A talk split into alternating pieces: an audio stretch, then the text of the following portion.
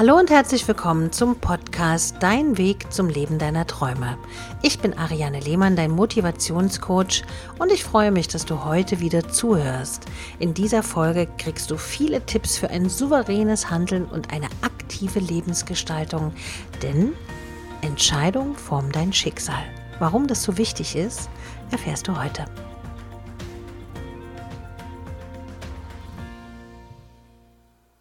Entscheidung formen dein Schicksal. So sagt es immer Anthony Robbins, der weltbeste Coach, den es gibt. Kleine Entscheidungen können dein Leben in eine ganz neue Richtung lenken. Es ist jedoch wichtig, dass du die Gestaltung deines Lebens aktiv in die eigenen Hände nimmst und etwas aus dir machst. Je konsequenter du deine Entscheidung auf deine ganz persönlichen Lebensziele ausrichtest, umso erfolgreicher wirst du dein Lebensglück steigern. Doch nicht jede Entscheidung fällt einem leicht. Manchmal wohnen eben sprichwörtlich zwei Seelen in unserer Brust. Wir fühlen widersprüchliche Gefühle und wissen nicht, in welche Richtung wir uns entscheiden sollen.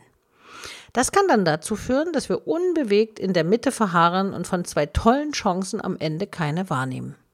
In anderen Situationen würde eine Entscheidung auf einen Bruch mit einer bestimmten Sache hinauslaufen. Sie kann dazu führen, dass wir in ein neues Umfeld aufbrechen oder etwas hinter uns lassen. Auch dann sind Entscheidungen nicht gerade einfach. Die folgenden Tipps werden dir dabei helfen, aktiv zum Schmied deines Glücks zu werden. Öffne einen Raum für Reflexion. Entscheidungen sollte man nicht überstürzen und gleich gar nicht aus emotionalem Druck heraustreffen. Du kannst und solltest dir also Zeit für Entscheidungen nehmen. Das bedeutet jedoch nicht, dass du einfach warten und nichts tun solltest.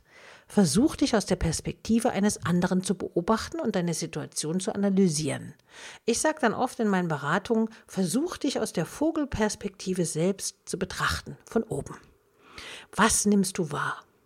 Wenn du etwas aus deinem eigenen Selbst heraustrittst und einen Raum für Reflexion schaffst, dann kann die Entscheidung wirklich leichter werden.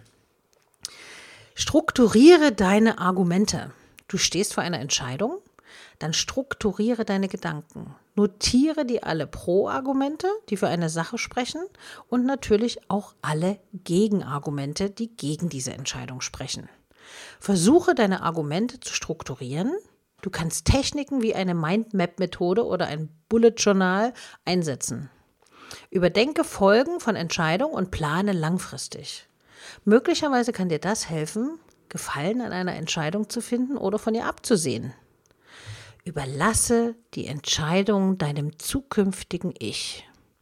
Wenn du entscheidungsschwach bist, hält dich vielleicht etwas aus der Vergangenheit noch zurück. In diesem Fall gibt es einen kleinen Trick, der dir zu mehr Entscheidungsstärke verhelfen kann.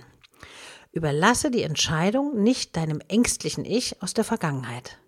Entwirf stattdessen ein zukünftiges Ich, das der Person entspricht, zu der du werden möchtest. Die Entscheidung triffst du am besten in einem inneren Beratungsgespräch mit dieser fiktiven Person, deinem zukünftigen Ich.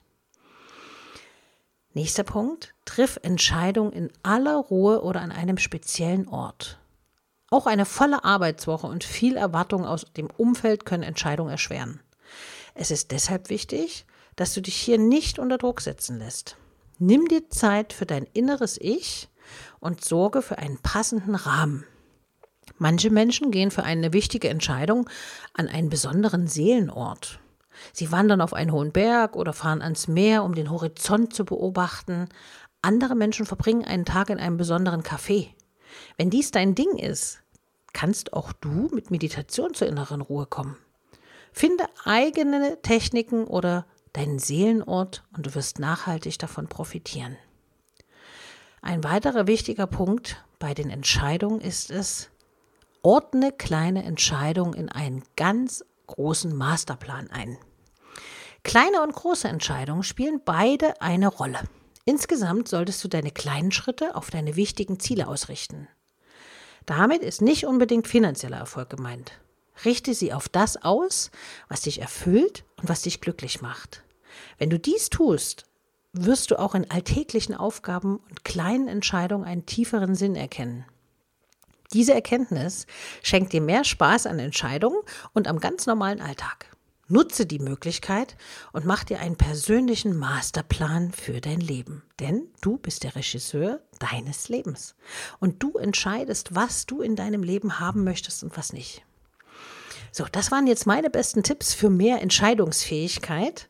Ich hoffe, sie können dir in der einen oder anderen Situation weiterhelfen.